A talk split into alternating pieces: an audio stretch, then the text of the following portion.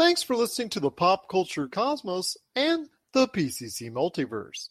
Check out more great podcasts today on one of these awesome affiliate networks. You're listening to a Weeby Geeks Network podcast. You're listening to the ESO Network, your station for all things geek. The Tangibound Network. Check it out. TangiboundNetwork.com. Listen to this show, the latest episode, every time. A proud member of the Gonna Geek Network. The opinions expressed are those of each individual. Check out all the other geeky podcasts over at GonnaGeekNetwork.com and get ready because geekiness begins in three, two, one. On this week's episode, is it time to finally jump back into The Matrix? Star Trek has its day, and zombies invade the MCU. All this and more as we reach our next stop, the PCC Multiverse. Don't be alarmed. The quasi shimmering light before you is a trans dimensional gateway to other worlds, other voices, other thoughts, and other realities. Up feels like down, and down feels like the number seven on a Wednesday morning. Don't worry, that quivering, blood boiling sensation under your eyebrows is all a part of the charm. Welcome to the PCC Multiverse. And we're back with another episode of the PCC Multiverse. This is Gerald Glassford from Pop Culture Cosmos, Game Source, Inside Sports Fantasy Football, and the Lakers Fast Break. We truly appreciate everyone out there listening to all of our shows. And if you can, please give us a five star review on Apple Podcasts. Plus, if you can like, share, subscribe, or do anything that you can to follow us right here at the Pop Culture Cosmos, Game Source, Inside Sports Fantasy Football, The Lakers Fast Break, Vampires and Vitae, Warlocks and Whiskey, or any number of our fantastic tabletop RPG games because we are the number one tabletop RPG streamer on Facebook. It is sincerely appreciated. But it wouldn't be a PCC multiverse without a good friend, and she is back once again to invade the pop culture cosmos. It is the mastermind behind some of our most famous games each and every week on Pop Culture Cosmos on Facebook or wherever you get your social media. It is a good friend indeed. It is Melinda Barkhouse. And Melinda, great to have you back on the program. I am still sporting the beard that Robbie Ross requested I try Yes. and grow on vacation. Mhm. I'm going to shave it because it, it still itches me like crazy, but I have not had a chance. But I just want to let you know it is still growing, but I will not let it grow any more than like a Paul Bunyan style. Paul Bunyan style. yes. Wow. One sentence at a time. I'm gonna have to get Robbie to come in here and, and have a have a peek. I don't think I've showed him the photo yet that you sent from Hawaii. Well, that's okay. You can just have him watch the stream on Twitch. You can have him watch the stream off of my Facebook feed That's or our YouTube channel on Pop Culture Cosmos is concerned. So we're all over the place right now. True story. But tell me uh, first, you've got a major announcement in regards to your, I guess your your premiere show, your your show that you put above all others, and your tabletop RPG stream. It is Vampires and Vitae. Your new season is almost here. It is, yeah. We're hard at work behind the scenes, but um, our first in-camera stream is going to be uh, with here with Pop Culture Cosmos, and that's going to happen on Sept- or sorry, October third. It'll be at. It'll start around because we know how we are um, around 1.30 pacific time. And of course you'll be able to watch the stream. It's going to run about three hours. And uh, as always we are still going to have the fully curated podcast that people will be able to download and listen to every friday as it always has been. And this is like a preview of the backdrops that we have. So we're we're very very excited Well, we're also going to be talking about vampires coming up on the back end of the show because AMC has started casting for its interview with a vampire reboot, as far as a TV series now will become. We'll talk about that and a little bit more on today's program, including Marvel has an invasion of zombies on its What If show on its latest episode. So we'll talk about that. Plus, also as well, we're going to be talking about Star Trek having its day in the spotlight. Yes. I know that there are still a lot of Trekkies out there, although you know they do get dwarfed by all the Star Wars fans. But Star Trek still, with a certain, uh, you gotta admit, when it comes, comes to let's okay. Let, do, you, do you want to go off box office receipts? Eh, you know what? You can show me receipts all day, but I will say this that Star Trek fans perhaps aren't as vocal as Star Wars fans. Okay, let, let's leave it at that. I, I- yeah. I I am both a Star Trek and a Star Wars fan, so I can say I, I go both ways as far as it's concerned. So Fair. I I will say that they did have their day in the sun, mainly as plugging for their stuff that's coming on Paramount Plus. So we're going to talk about that coming up here in a bit. Plus, also as well, we're going to be talking about the latest PlayStation event. PlayStation for a long time They've missed out on E3. They've been missed out on Gamescom, and a lot of people were asking about do they have any new things coming up? When are they going to showcase it? Well, they did have their showcase, so I'm going to be sharing some thoughts, and I'm hoping TJ Johnson will as well. So I'll cut that into the show later on in a bit here. But first off, my friend, did you take the red pill or did you take the blue pill? Because the Matrix Resurrected is back. So, what were your thoughts today as the trailer dropped for the general audience? I first want to say that they had a very creative way of dropping the trailer initially, where you had to go to the site whatisthematrix.com. You had to take a red or a blue pill, and it would take you down a certain path, and you could see the trailer from the perspective of either through Keanu Reeves, uh, who you know is the one, or through a young Morpheus, uh, depending on which pill you take. So I want to hear your thoughts on this.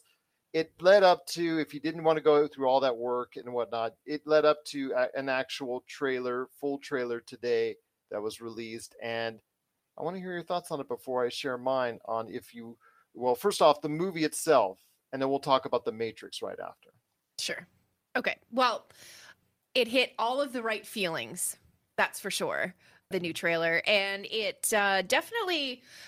I feel like the it's a well. Okay, no, we know that it's like a relaunch, right, of the Matrix Yes. stuff, and everything that I've seen is saying that it's a it's a resurrection of a lot of the uh, characters that we know from the previous three movies. So there's a young Morpheus, uh, the Oracle. There's a young Oracle in the trailer, and stuff like that. So I'm very excited to see if we're going to get Matrix Five, Matrix Six.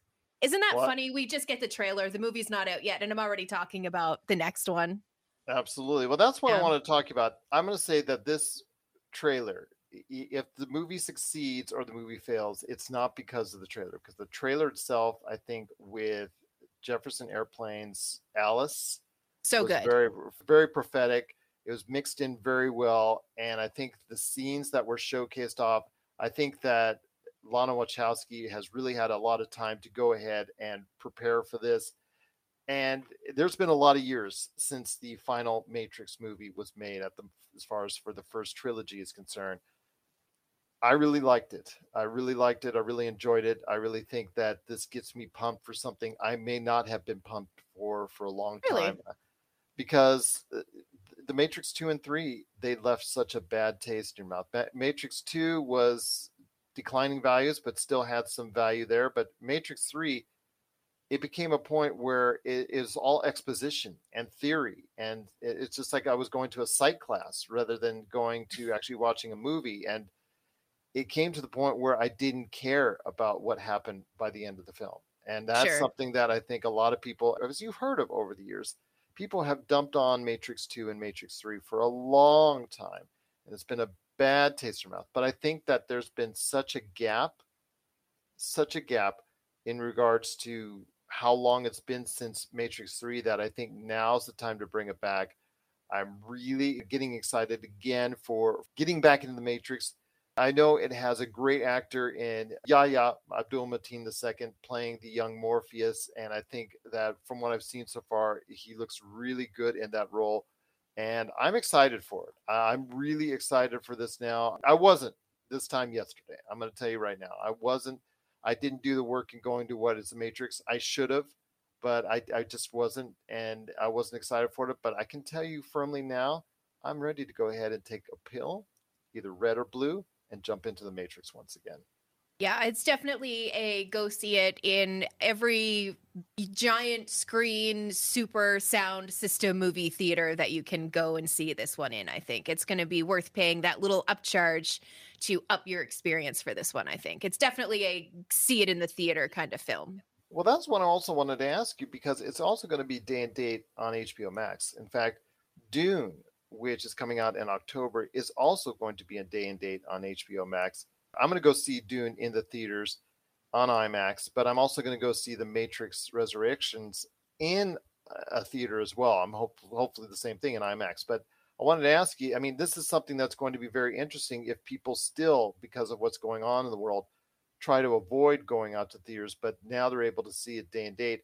I know it will probably end up hurting the box office. It did for something like The Suicide Squad, which did tremendous on HBO Max, but did Uh, had middling numbers at the box office. I mean, if you were just to go off of the the box office numbers, it would be considered a failure. But HBO and HBO Max and everybody is so excited for the future of the Suicide Squad because of the tremendous numbers it did for HBO Max. Do you see something happening the same in the same way for both of those films, Dune and The Matrix Resurrections? I just I think that both of these movies are blockbuster, got to see them in the theater movies. You know, I, I know right now we're we're in a pandemic, but oh my gosh, vaccinate, wear your mask, practice your social distancing, and you know, be respectful when you're in the theater of the people around you and go and enjoy these epic movies that are coming out on the big screen. I did with Shang-Chi and the Legend of the Ten Rings while I was in Hawaii. I was made sure I was 25 feet away from the next person. right. And yeah, even if it just meant me going into the third row for doing it, I still had a great view. I, I enjoyed my time back in the theater. So I'm hoping people will go ahead and support movies like Dune and also The Matrix Resurrections. I'm, I'm still thinking that people might hold on to the past in regards to those two latter movies, which again, as you know, and I both know, uh, during that time, there was some declining values. Two was like, okay, it's not what we thought it would be. It wasn't a great follow up, but still, we're going to give number three a chance. And then they gave number three a chance. And I, I know a lot of people out there just really did not like it. I mean, you've heard that over the years. Oh, gosh, yes. But I think that the way that they're presenting this, it's almost like the new uh, I was going to say resurrections, the new incarnation of the characters that we know and love, like Morpheus and the Oracle and the Architect. It's exciting because it's going to give us an opportunity to see both Neo rediscover, but also perhaps some of those characters rediscovering their roles in the Matrix as well. I'm very excited. I can't wait to see it in the theater. I also think that you know, you had the original The Matrix that came out in 1999, which had the cutting edge special effects, which still to this day hold up pretty good. And the bullet time features and all that. I think that it, it holds a place in a lot of people's hearts, like myself. And I will sit down and watch it anytime it comes across the TV. With the other two movies, though, it came out in the same year in 2003 Matrix Reloaded and Matrix Revolutions. And I think that was part of the problem in regards to uh, you know what we see now with a lot of people with the Marvel, where so much is coming out from Marvel, and it's such a short period of time, people get burnt out. I think people were burnt out on the Matrix at that point in 2003. So I'm hoping this 18 year gap is a long enough gap to for people to forget about the Matrix Revolutions and hopefully get back into the Matrix and jump back into the Matrix and take a pill, red or blue, back into the Matrix once again. There it is. But I want to hear your thoughts out there on The Matrix Resurrections. It's a great trailer. You please got to check it out. I know it's going to hit a lot of great numbers. I know a lot of people are excited for Keanu Reeves jumping back in. Carrie-Anne Moss is in it. I know no Laurence Fishburne, or at least he is saying that he's not in the movie. And I know that that could possibly be the case where they do a little cameo with him later on, or maybe they have something set up for him in like Melinda was talking about Matrix 5 and Matrix 6. So we'll hopefully see a return for Laurence Fishburne. I would love to see him back because he's truly a great actor. But we'll see what happens with the new cast following those two down the Matrix. What are your thoughts out there on the Matrix Resurrections? Are you ready to take the red pill or the blue pill and jump back into the Matrix. We want to hear your thoughts. PopCultureCosmos at yahoo.com or check us out on social media at Pop Culture Cosmo on Twitter or even go ahead. What's your social media out there for Vampires and Vitae? Vamps and Vitae on Twitter, Vampires and Vitae on Facebook and Instagram and TikTok. And if you want to know what Vampires and Vitae is like, check out the ad for it right about now, right here at the Pop Culture Cosmos. Okay, wait, wait. I I can go invisible, right? Because this is this is the absolute worst. You can so certainly try. okay, so that is um, uh, that's uh, obver ov- uh, overnation. Close enough. Ovulation. It's obfuscation. Roll your dice. okay. So I didn't get anything over a five, but you that can. Be are still naked. Oh God. The music stops and everyone is looking directly at you, oh. judging. Oh God. This is The Prince of the City looks very disappointed in you. okay. This is worse than the dreams that I have about being naked at work. There has to be something that I can do. Vampires in Vitae, a Vampire the Masquerade actual play podcast, season two, coming soon to Pop Culture Cosmos. And we're back with the PCC Multiverse, along with my good friend, Miss Melinda Barkhouse, our master of all that's going on in the tabletop RPG universe for Pop Culture Cosmos.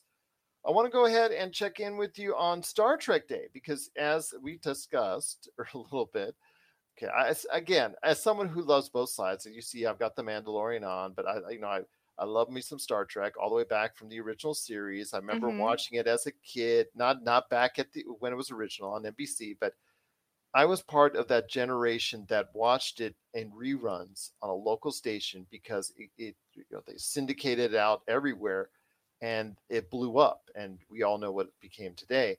Well, Star Trek had its day yesterday with Paramount and Paramount Plus trying to basically it's the cornerstone. It is the the Star Trek IP is the cornerstone of the Paramount Plus universe. I mean, if that channel is going to succeed, a lot of it is going to be due to Star Trek. I'm going to say this right now. So if it does succeed as an entity, a lot of it's due to Star Trek and all of its programming.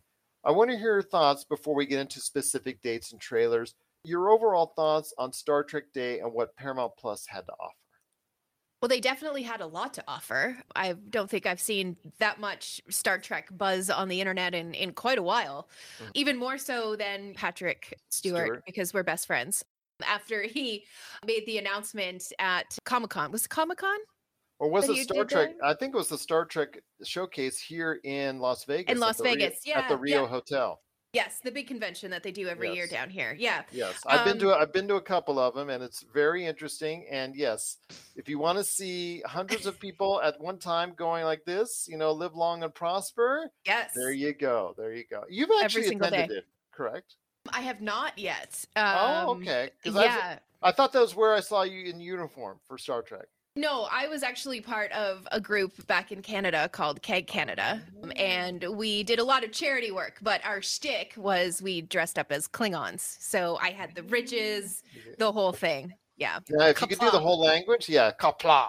yeah, You know. a, a little bit. I'm a lot rustier than I used to be, but I, Okay, I okay. can.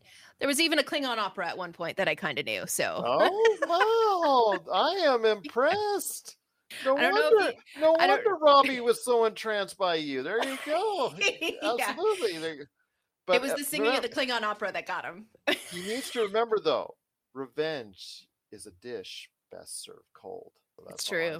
Yeah, That's true. Yeah. But your thoughts on the whole day itself? Paramount Plus was, I mean, what they they introduced and what they had to offer, the updates on all their shows. I thought that was very smart how they did that and Yes. updates. In fact, they did announce with Picard. Uh, of course, they did showcase another trailer uh, that you know, obviously showcasing the latest entry for season two, Q, who will be a Mhm. major part of this next season, which I think a lot of people that are longtime Star Trek: The Next Generation fans are really excited about. So I'm I'm happy for them. I watched many many episodes. I didn't. I have not watched the entire series. I think I've watched maybe two thirds of it. Sure. There's just so many episodes that came out in syndication at that time. But but I really do enjoy my time with TNG, and I really think that Picard, as we talked about, Picard for me was an up and down thing. Uh, I, I thought it was in and out. I, I really am thinking it's not there yet. It's not gelled as well as Discovery has. Discovery, after a kind of iffy start, has has really found a niche, and season three I think was really good with Picard, which just got approved Mm, and renewed for season three before season two comes out in February. I mean, that's Yeah. that's great news already that they have a lot of confidence. But I want to hear your thoughts on Star Trek Picard and how excited you are for that series. Well, I mean, watching the first season and when you see those characters coming back, it was a lot more emotional than I expected it to be. Like the the first time that we saw Riker and Troi at their Yeah. house and he like burnt the pizza in the pizza oven. I don't know why, but that struck me in all of my feelings and like I had a little like ugly cry over it. So I think the first season for me, I enjoyed it so much because there was so much fan service and so much nostalgia in it as it was mixed with this new story that they were trying to tell. So I was one of the few who was on board from the very first episode. And he had a pit bull named number one. Come on. Of course, Come on. of course. Okay, okay, okay. But Jonathan Frakes has been a major part of the Star Trek universe. He's directed and been a Mhm. part behind the scenes for a lot of stuff. And he's actually uh, made guest appearances on Star Trek Lower Decks, which is something I want to talk about because it's it showcases mid-season trailer already, and it just came on the air not too long ago for its second season. I think personally, of all the series that are out there on the Star Trek universe for Paramount Plus, Discovery has really become a great series and a backbone of what they're doing. But I really like what they're doing with Star Trek Lower Decks. I think that's my favorite show of the entire lot.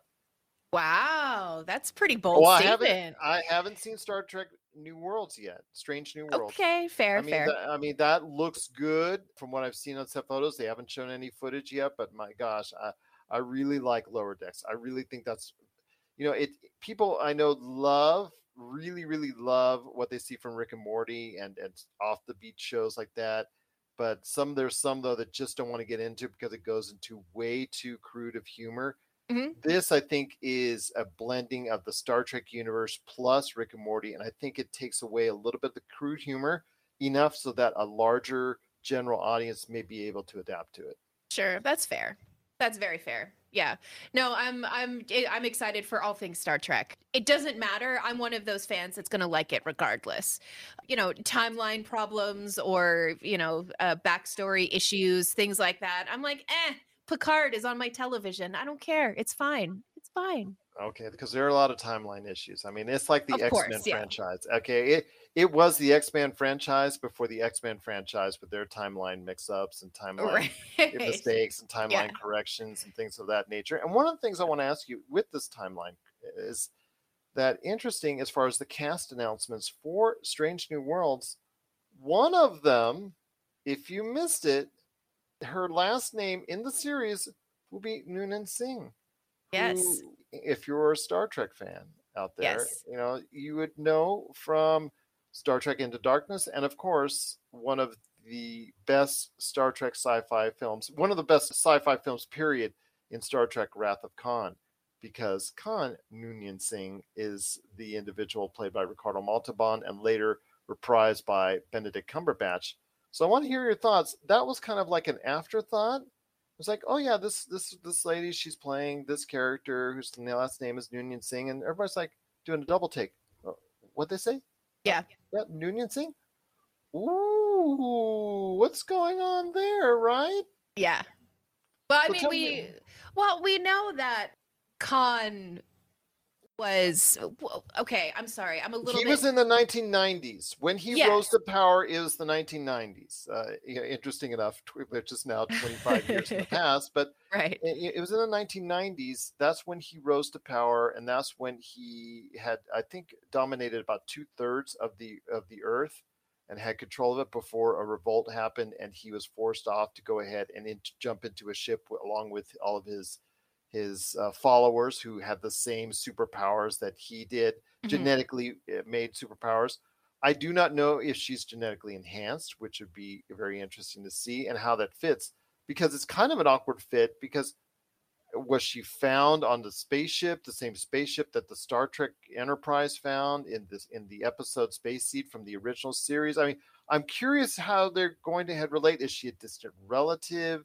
You know, Is she what- a sister? She could be a she- sister. she could be a sister. I mean, does she have powers? Does she not? I mean, was she genetically mutated? I mean, that's something I think that's left for questions, a lot of questions, and I think that's was done very covertly, but still it was put out there, and they want this type of conversation to happen. Yeah, a hundred percent. It was. I don't think anything that they do with Star Trek uh, when they gloss over something as huge as just that last name, they do that very intentionally because they Yeah. know that there are fans out there who have like the schematics of the ships who are going to be like, "Oh my god, did you pick up this thing?" And then they're going to go into the spiral of you know going back into the lore and rewatching the timelines just to have a look and see if they can pick something out before another fan does. Yeah. you know, there there's definitely that kind of stuff I imagine happening today. Oh, I know that, and also they're breaking down as scene by scene, frame by Mhm. frame in the Matrix Resurrections. I know they're doing that as well. If you look here at the scene in the corner right there on the right hand side, you will see, you know, that it's like something like that. You kinda get those Absolutely. breakdowns and whatnot. Yeah. But it's going to be very interesting to see how that is going to be a part of that show, Strange New Worlds. And I think it's really a nice little wrinkle that they put in there with this actress that she's going to play some individual that's in relation to the Noonien Singh type scenario there. So I'm, I'm very curious to see how that plays out.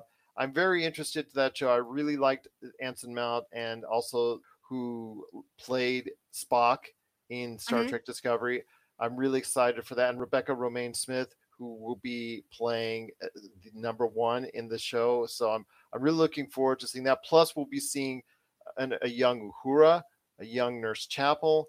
Uh, I think also a Dr. M'Benga, who was also part of the original series as well. So we'll be seeing those characters reprised, and I'm very curious to see where this series goes because the fact is, I don't want to say it was doomed, but we all know what happened to Captain Pike in the original series because that led off the original series back way back when in the mid 1960s. I'm sure that they will make that I'm sure that they're going to make that make sense. They wouldn't mess with that too bad, would they? Well, uh, he gets confined to a wheelchair, you know, even in the reboots. You know, Mm. he was he was reprised again, and ultimately, what because of what happened, he was. In fact, he did pass away. He was confined to a wheelchair in the original rebooted movie, but he relearned how to walk with a cane in Star Trek Into Darkness before Khan killed him. I really like Into Darkness. I, mean, I think the reboot is the best, but Into Darkness, I know a lot of people don't like it. A lot of people do like it. It's, it's a very hot button issue. I think it's better than the last Star Trek movie that was shown off. And I think that's the last Star Trek movie that was shown off is the reason why we've had such a long period of time between Star Trek movies. But no mention of Star Trek movies, and I'm kind of disappointed at that. That would have been a great way to top things off, personally. Star Trek Uh, Beyond was the last movie. So Yeah. So you get a lot of fans who were maybe a little disenfranchised with Star Trek for a long time. And I think it took some time for fans to forgive, you know, how they were treating fans because they were going after stuff for copyright infringement and, and things like that. Sure, it's intellectual property, but it's also something that people are so passionate about that they're creating their own content for. I mean, this is the stuff that kept Star Trek going while there was that tremendous break in Star Trek official content. With Star Trek Beyond is so funny because I totally forgot that Justin Lin, mastermind behind the Fast and Furious franchise, he directed that movie. Yeah. Yeah, and had Idris Elba, one of my favorite actors. And uh, again, I may have to go ahead and rewatch that film, but I could watch all three. So all the reboots are great for me. I'm hoping that we will soon hear more news because I know it's in some stage of development as far as a new Star Trek movie is concerned. Seems to be changing by the month always. I believe that they still have a writer working on a script at this point in time. We've heard all these names from the past that, you know, from Tarantino to other different names, a, a time thing that they're going to jump back and going to have Chris Hemsworth make a, a you know a, a appearance on on the movie re, and reprise his role from the original reboot. That was talked about and that got nixed. So I I, just, I don't know. I just it seems point this time I'm still excited for the Star Trek universe. Star Trek Prodigy. I want to make sure we don't leave that out. That's a, a new series that's coming, a new animated series. I really like that's going to happen. Also Paramount Plus and Nickelodeon, so people are going to be able to see that's going to be meant for all audiences, but mainly younger audiences as well. But overall, your thoughts on Star Trek and where it stands right now after Star Trek Day? Yes. There you go. Fair enough indeed. How is that? Fair enough indeed. But Yes. if you're, Bring you're me all oh. of the Star Trek all of the time, and I will be an incredibly happy girl. Even if it's terrible, it's like pizza. Bad pizza is still pretty good because it's pizza. Bad Star Trek is still pretty good because it's still Star Trek. That's the way that I look at it. just let it sit in the refrigerator for a day and be cold. That's it. Yeah. There you go. All right. But what are your thoughts out there on Star Trek after Star Trek Day with Picard getting approved for season three before season two comes out in February 2022?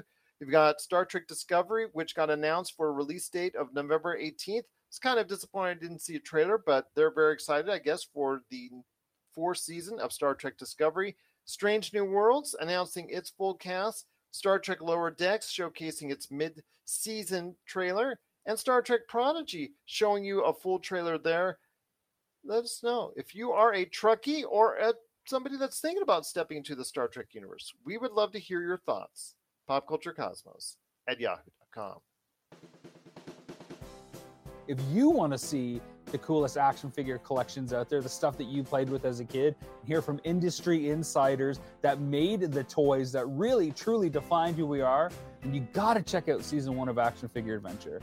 Check out Action Figure Adventure now, exclusively at Big Bad Toy Store. You'll get 10 episodes of awesome action figure fun. I guarantee if you grew up playing toys, you will love Action Figure Adventure. Well, my friend, there's still more to talk about on today's episode, and that was What If? Because Marvel's What If did come out with episode five, and as we've seen, they're using this show to go ahead and do different things in the Marvel Cinematic Universe. We've seen a murder mystery, we've seen uh, a little bit of a dark turn into horror with last week's episode with Doctor Strange, and they've tinged into a a little bit even more horror, but it's actually sort of to me more of a campy, fun style horror deal with Marvel Zombies, a what if scenario that was based in the Infinity War just before Avengers Endgame type deal, with the same type of scenario with Hulk crashing into Doctor Strange's abode and you know saying, "Hey, we need you know help, help! Thanos is coming." All of a sudden, he, Bruce Banner realizes he's in a lot more trouble than what he thought he would be because the whole place was filled with Marvel zombies. Everything that I've seen and, and all of the reviews that I've seen on it is I'm reading a lot of mixed reactions. Is that what you're seeing? I am, uh, but I can tell you firsthand, I enjoyed it. I c- thought it was really campy fun. I think if you take it for what it's worth, uh, I think it was. I think that some of the jokes, because it became a joke fest, I think they should have made it a little bit more serious Mm. because they they had a hard time determining whether or not they want to make it serious or not serious. But I enjoyed what I saw just because of the fact it's different Yeah. from what I've seen, and the fact is that they chose individuals to live that I really enjoyed. Chadwick Boseman, uh, by the end of the episode, is spoilers, is one of the individual survivors. So we got to hear him one more time. This is, I think, number two of 4 Mhm. uh, of his final appearances. Uh, we, we did not get to hear an actual Tom Holland, and he was one of the few voices that unfortunately did not make it. So we had to substitute Tom Holland there. But I was happy to go ahead and hear Paul Rudd in a very heady role, and I will just leave it at that if you've not seen the episode as of yet. But it was very headstrong. And I'm going to use all these head puns as best I can because it's relating to that. But it was interesting. I mean, they got Evangeline Lilly, they got Danai Gurira, they they got several individuals from the Marvel Cinematic Universe past. I think they got more cooperation for this episode than any other, and it was great to hear hmm. for me. I mean, they got a whole ton of people there participate in this, and to me, I think that was the most interesting part. But it leads me to the question that what if is going to have a season two most likely? We will not probably see any more completion of the story until next season, but with the mixed reviews, Are you thinking that maybe there will not be a return to Marvel Zombies? Because I thought it was campy fun. I enjoyed it for what it was, and I would like to see a delving into the world of Marvel Zombies once again. I appreciate a good campy zombie movie, so um, I'm sure that I would have been in the column of people who enjoyed the episode as well. But as you said, with this what if series, I think that taking it for what it is and then moving on with your day is the correct way to approach it, to be 100% honest with it. Yeah, absolutely. I mean, it's Yeah. it's not meant to be serious. Oh, I, I know that there are certain characters and certain uh, things that they're going to take from this universe and apply it to the Marvel Cinematic Universe live action. I know that most likely for me, I would probably say Captain Carter is Hayley Atwell. She would probably be most likely the most likely candidate to appear at some point in time in a movie down the line, as far as her character from the What If series. But it would be kind of neat if Marvel's zombies are there for even a glimpse on a movie, maybe like Multiverse of Madness or something like that, because it was interesting to see all the different characters, all the different Avengers who were eventually turned into zombies. And to me, that was part of the fun. yeah, absolutely. As it should be. And fun. Let's just underline the word fun again. Yeah, well, but again, the people in know, the back. Fun. I, I know a lot of people are have mixed reactions on it, but the thing is that it's just, you know, when was the last time you really saw a highly critically made zombie film? I mean, 28 Days Later, that was really a good film. I think there's there there's a, a small few. I think the early years of The Walking Dead were critically praised, and then it Mhm. became what it was or what it is now.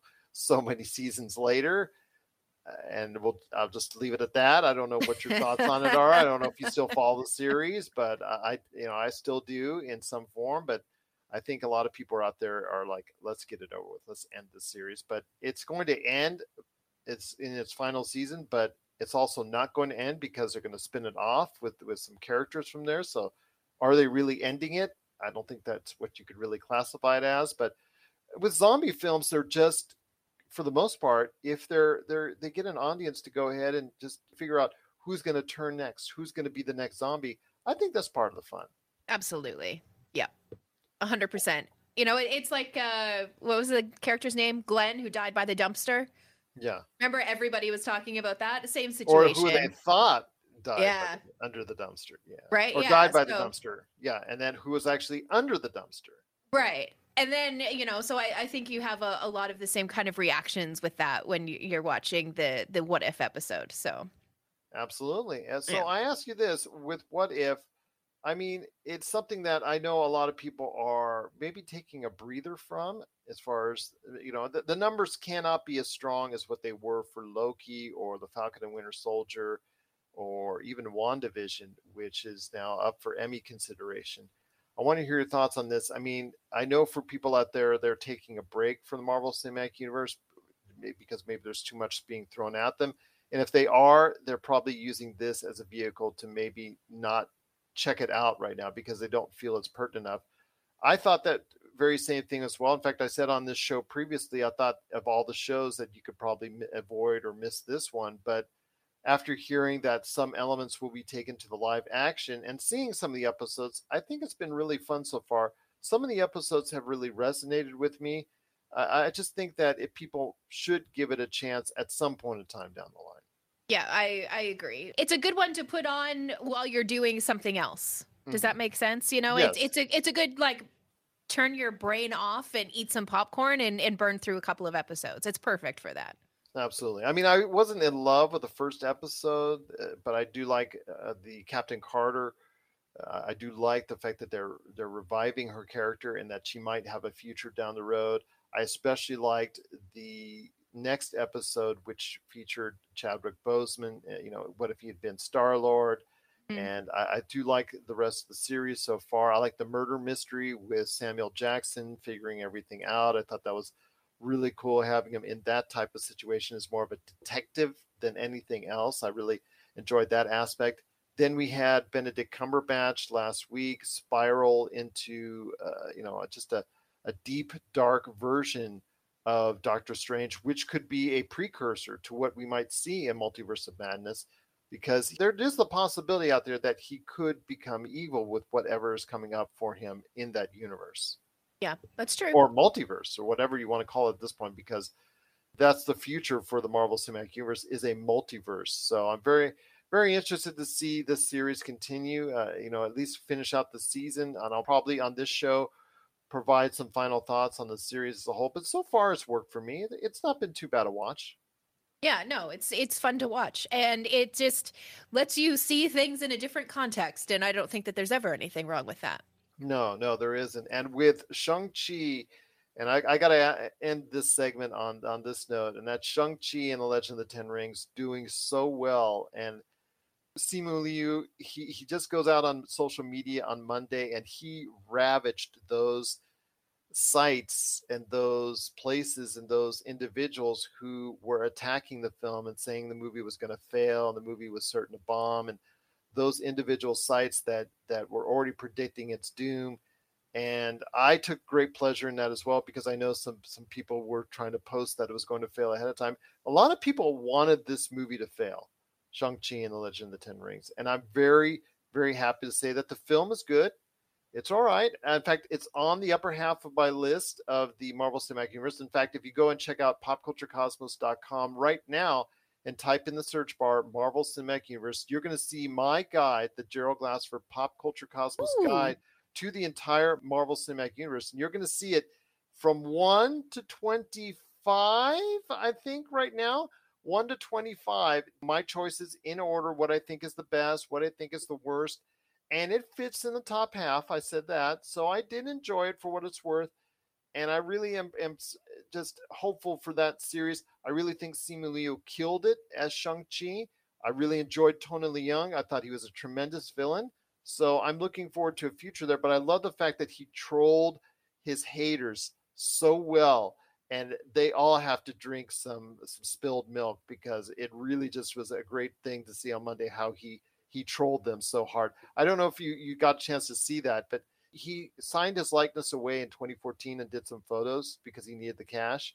And so there's these all these photos of him that have been used over the years for stock photos for sell things like everything from gym memberships to school books and things of that nature. So he's seen his image everywhere. And it's uh, when he got into Kim's Convenience in Canada. Yes. Yep. He started to see that even more and more. And now that he is he's Shang-Chi, he is Yeah. seeing it now, uh, not only as far as being resold, but also on memes everywhere. So he finally turned that around and used those stock photos of, of him, one in particular, where he's actually pointing and laughing in a stock photo. But it's interesting to see that he's using these photos from the past. Now, mind you, he's not making any more money off it because he, he got paid only a hundred bucks for it. But it's so funny to see he's finally getting his revenge. Absolutely.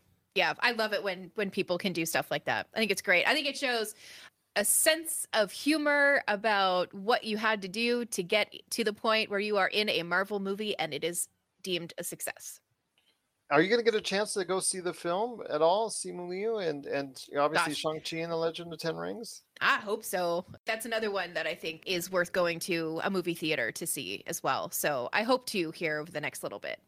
I recommend it. I think it was a good time, especially if you're into the martial arts genre. I think it mm-hmm. pays a great homage, especially in the first half of the film, that it really does pay a great homage to martial arts films. You'll see, if you remember Enter the Dragon, if you remember Crouching Tiger, Hidden Dragon, if you remember those monumental martial arts films, there are nods, definite nods to both of those films. And I'm really looking forward to seeing people's reaction to it so far the reaction has mostly been positive and i'm looking forward to continuing that type of enthusiasm for it and for his character because i think for someone on on, on screen for the first time as a marvel character he was right there as far as a debut as one of the best out there i think he really felt comfortable in that role and i look forward to seeing him in more opportunities in the marvel cinematic universe Yeah, very excited for that actor. Very, very excited. What are your thoughts out there on the latest What If? Did you like the zombies? Gross! No, I hate zombie noises. What- Did you like Marvel Zombies in the latest episode of What If? And then are you happy for the success of Shang-Chi and the Legend of the Ten Rings? Please let us know your thoughts. Popculturecosmos at yahoo.com. Well, coming up next are some brief thoughts on PlayStation's latest event. We'll share some thoughts on what they debuted and did we like it or not like it, and what do they have in store for us for PlayStation 5 owners. We'll give a taste of that coming up after the break. This is the PCC Multiverse. If you need your video game fix, be sure to check out Retro City Games. Located in Town Square on Las Vegas Boulevard or in Henderson, Nevada, Retro City Games has the cure for all your video game vices. Retro games and games for current consoles Nintendo, Sega, PlayStation, Xbox, and more. Retro City Games has all the staples from any library and some highly collectible offerings too. So pick up a few games today at Retro City Games in Town Square on Las Vegas Boulevard or in Henderson, Nevada. Retro City Games is your video game metropolis. What's up? DJ Johnson here. Brother, just finished watching the PlayStation Showcase and it was incredible. A lot of great reveals. First and foremost, they revealed Knights of the Old Republic 2 is being remade for the current gen systems. That was incredible news. Uh, just the idea of diving back into the Old Republic is tantalizing in and of itself. And let alone the fact that it's a PS5 timed exclusive. So it will be on PlayStation first and then ultimately will make its way to other platforms. But it will start out on the PlayStation. So that was that was hit number one and that was right out the gate. They had a ton of other titles, showed some games that looked a little interesting. I don't know how well it's going to ultimately play out. They did have uh, a game that looks like it's going to be Forspoken. Uh, looks like it's got very, very great potential. That's coming out spring of 2022. They also showed off a game called Project Eve, which is giving me a definite Devil May Cry mixed with Bayonetta, mixed with a little NieR Automata vibe to uh, didn't give a release date for that. Borderlands spinoff, uh, Tiny Tina's Wonderland was shown as well. Rainbow Six Extraction was shown. I'm not really feeling the idea. If I think of a Tom Clancy Rainbow Six game, I think of realism. I think of tactical shooters, player versus players, and this one just looks like a Call of Duty Zombies kind of uh, rip off, more or less. They also showed the Alan Wake remaster. If the footage that they shown was actual gameplay footage from the current systems, then it really doesn't look any different than when it initially came out on the Xbox 360. So I'm really needing to see some good graphical updates to make this a worthwhile purchase, or I'll just stick with this on my place on my uh, Xbox. Grand Theft Auto 5 they've shown they pushed that back to March of 2022. Uh, it was scheduled to release on November of 2021, but they pushed that back obviously. So that's where we are with that. They also showed the uh, new Guardians of the Galaxy game. I'm still not sold on that. I'm just not there. Just not there. Vampire Bloodhunt looks like it's going to be an interesting multiplayer mayhem type game incorporating vampires and different types of vampires, Nosferatus and Brujas, and that'd be interesting. They showed Deathloop again. Still not really sure what that game is, but looks like it could ultimately be fun. Uncharted 4 and Lost Legacy. They showed remastered versions of both of those games. Games that are already tried and true, games that are already gorgeous on the PlayStation 4. They are showing remastered versions for. It is unknown yet as of this point if they are going to be upgradable from what you currently have for the standard price of the $10 that PlayStation executives have said is going to be standard practice now.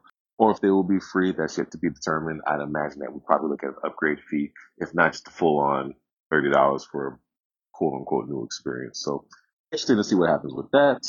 Then they went on to the PlayStation Studios portion of the showcase, and that's where it got crazy. Starting off with an Insomniac teaser, they are releasing a game based on Wolverine. The next Insomniac game is going to be Marvel Wolverine. They also then showed Gran Turismo 7, which uh, looks, again, gorgeous game. Gran Turismo has always been a, a gorgeous, visually, uh, aesthetically speaking, beautiful game. Shows to be lots of customization. They showed some racing footage, all pretty standard stuff, but again, just absolutely gorgeous uh, Insomniac then went on to show Spider-Man 2, and that's not expected to be out until 2023. They did show what appears to be Peter and Miles kind of teaming up.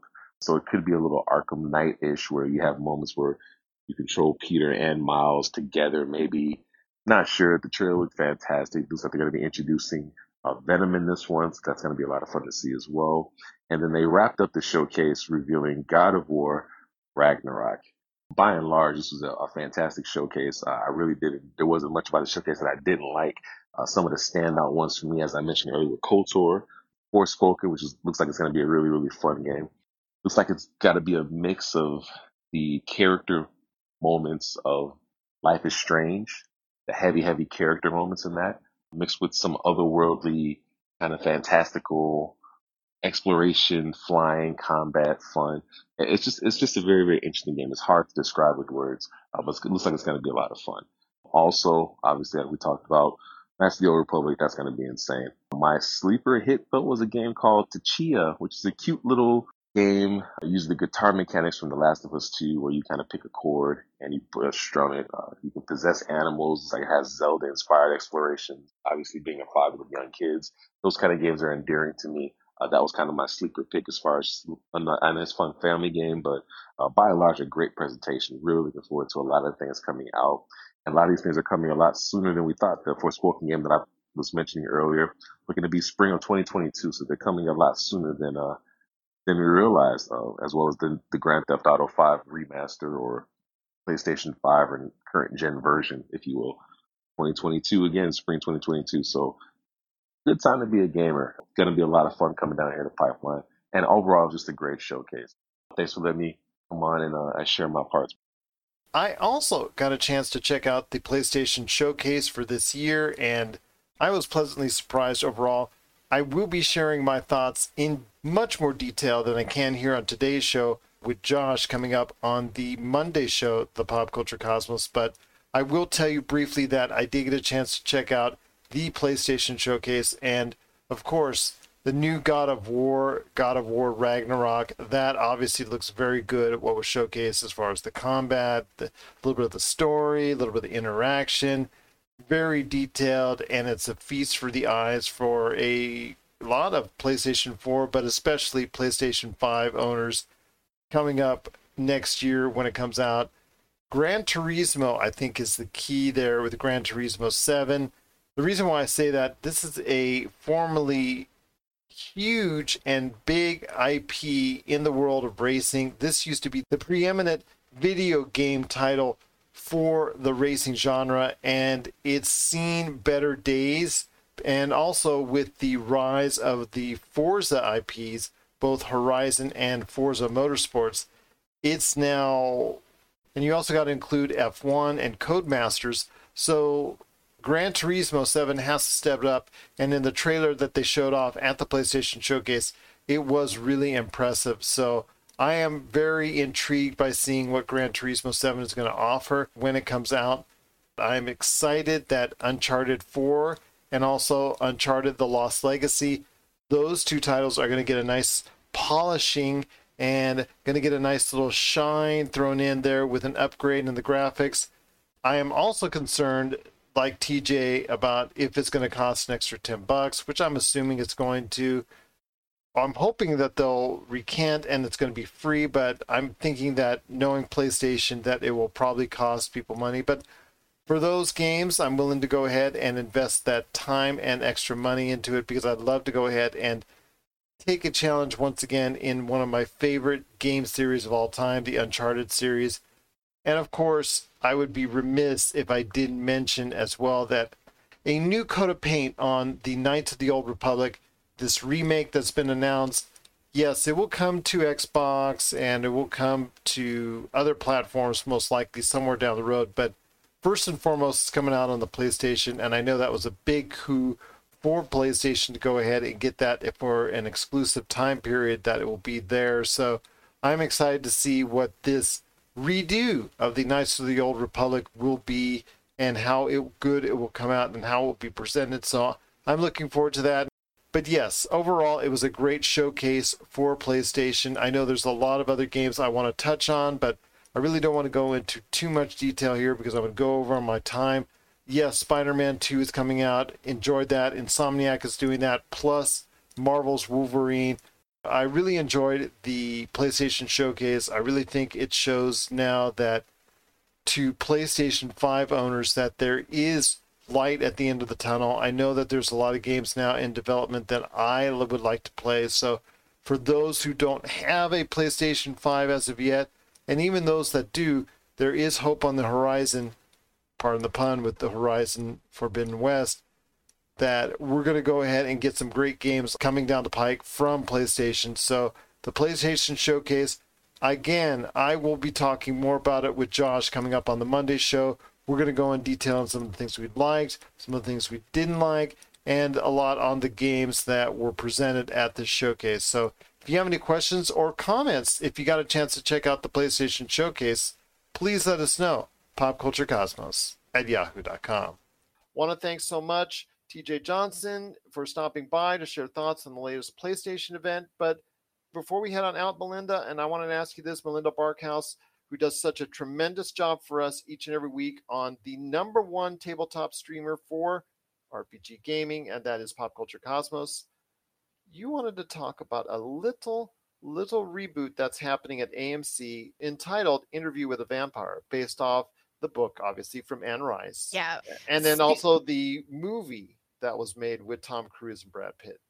Yes. Well, I mean, you you cannot have a conversation about Interview with a Vampire and not bring up Tom Cruise as Lestat. You just you just by law, I don't think I that you're allowed. I think agree. somebody comes directly to your house and takes you away in a car. Yes.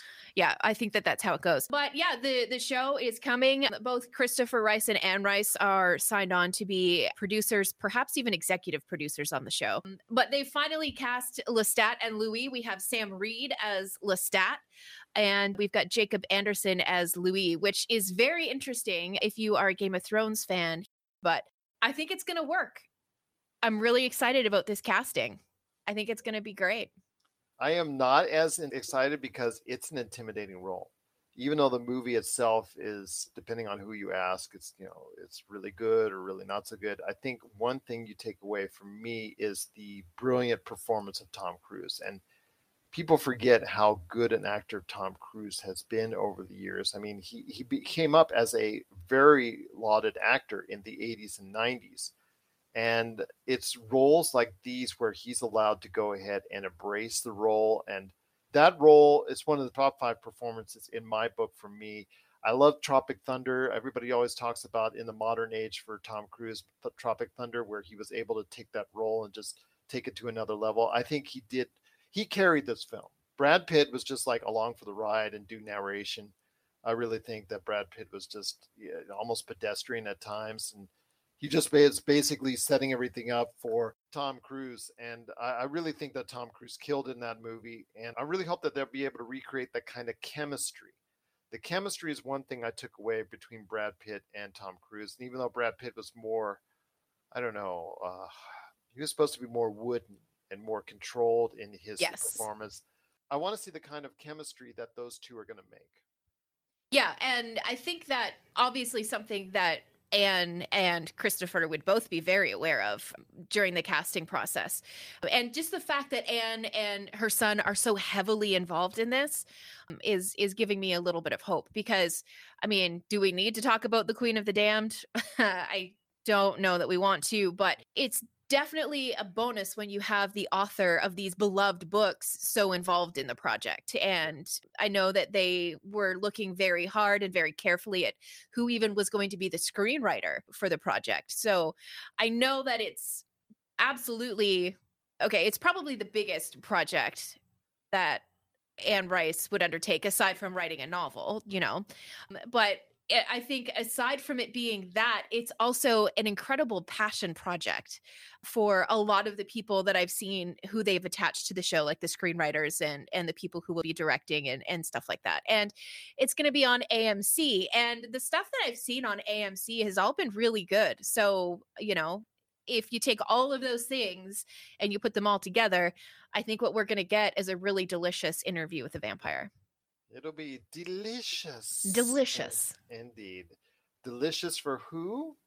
Maybe for Lestat, that's for sure. But we'll wait and see.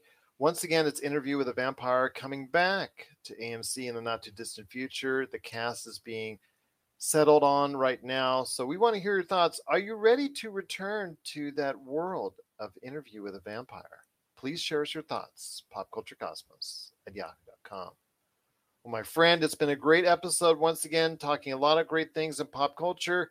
I look forward to my conversation with Josh Peterson coming up on the Monday program. And I'm looking forward to having you back on, Melinda, next week. If Of course. all, all possible, if you can. Mhm. It was great having you here. But any last thoughts on the way out. Go watch all of the Star Trek every time it comes out. Even if it's terrible, it's still Star Trek. Just go do it. There's the Enterprise series, and then there's uh, you know so much out there that you have to go ahead and see. I mean, that's a Oh. lot to consume. And if you can, do it in cosplay. It's so much better. Okay, all right. well, Melinda, all I say is live long and prosper. Indeed. So from Linda Barkhouse, this is Gerald Glasser. It's another beautiful day in paradise right here in the PCC multiverse. We thank you for listening. And here's hoping you have yourself a great day.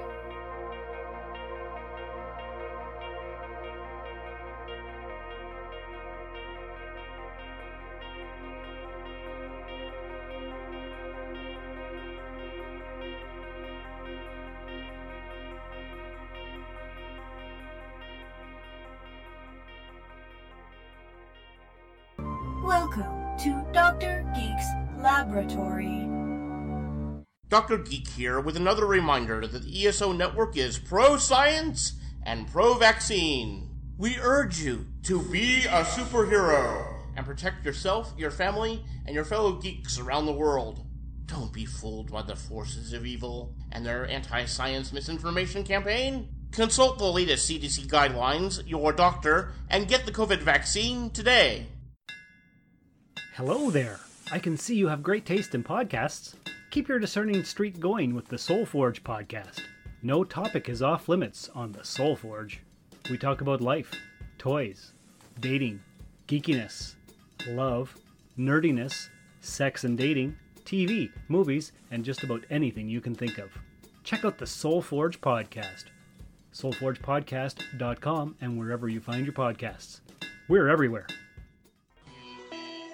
You're listening to a Weeby Geeks Network podcast. This has been a broadcast of the ESO Network. Be part of the crew and help support our shows by donating to our ESO Patreon or by shopping at the TeePublic store, which can all be found at www.esonetwork.com. The ESO Network, your station for all things geek.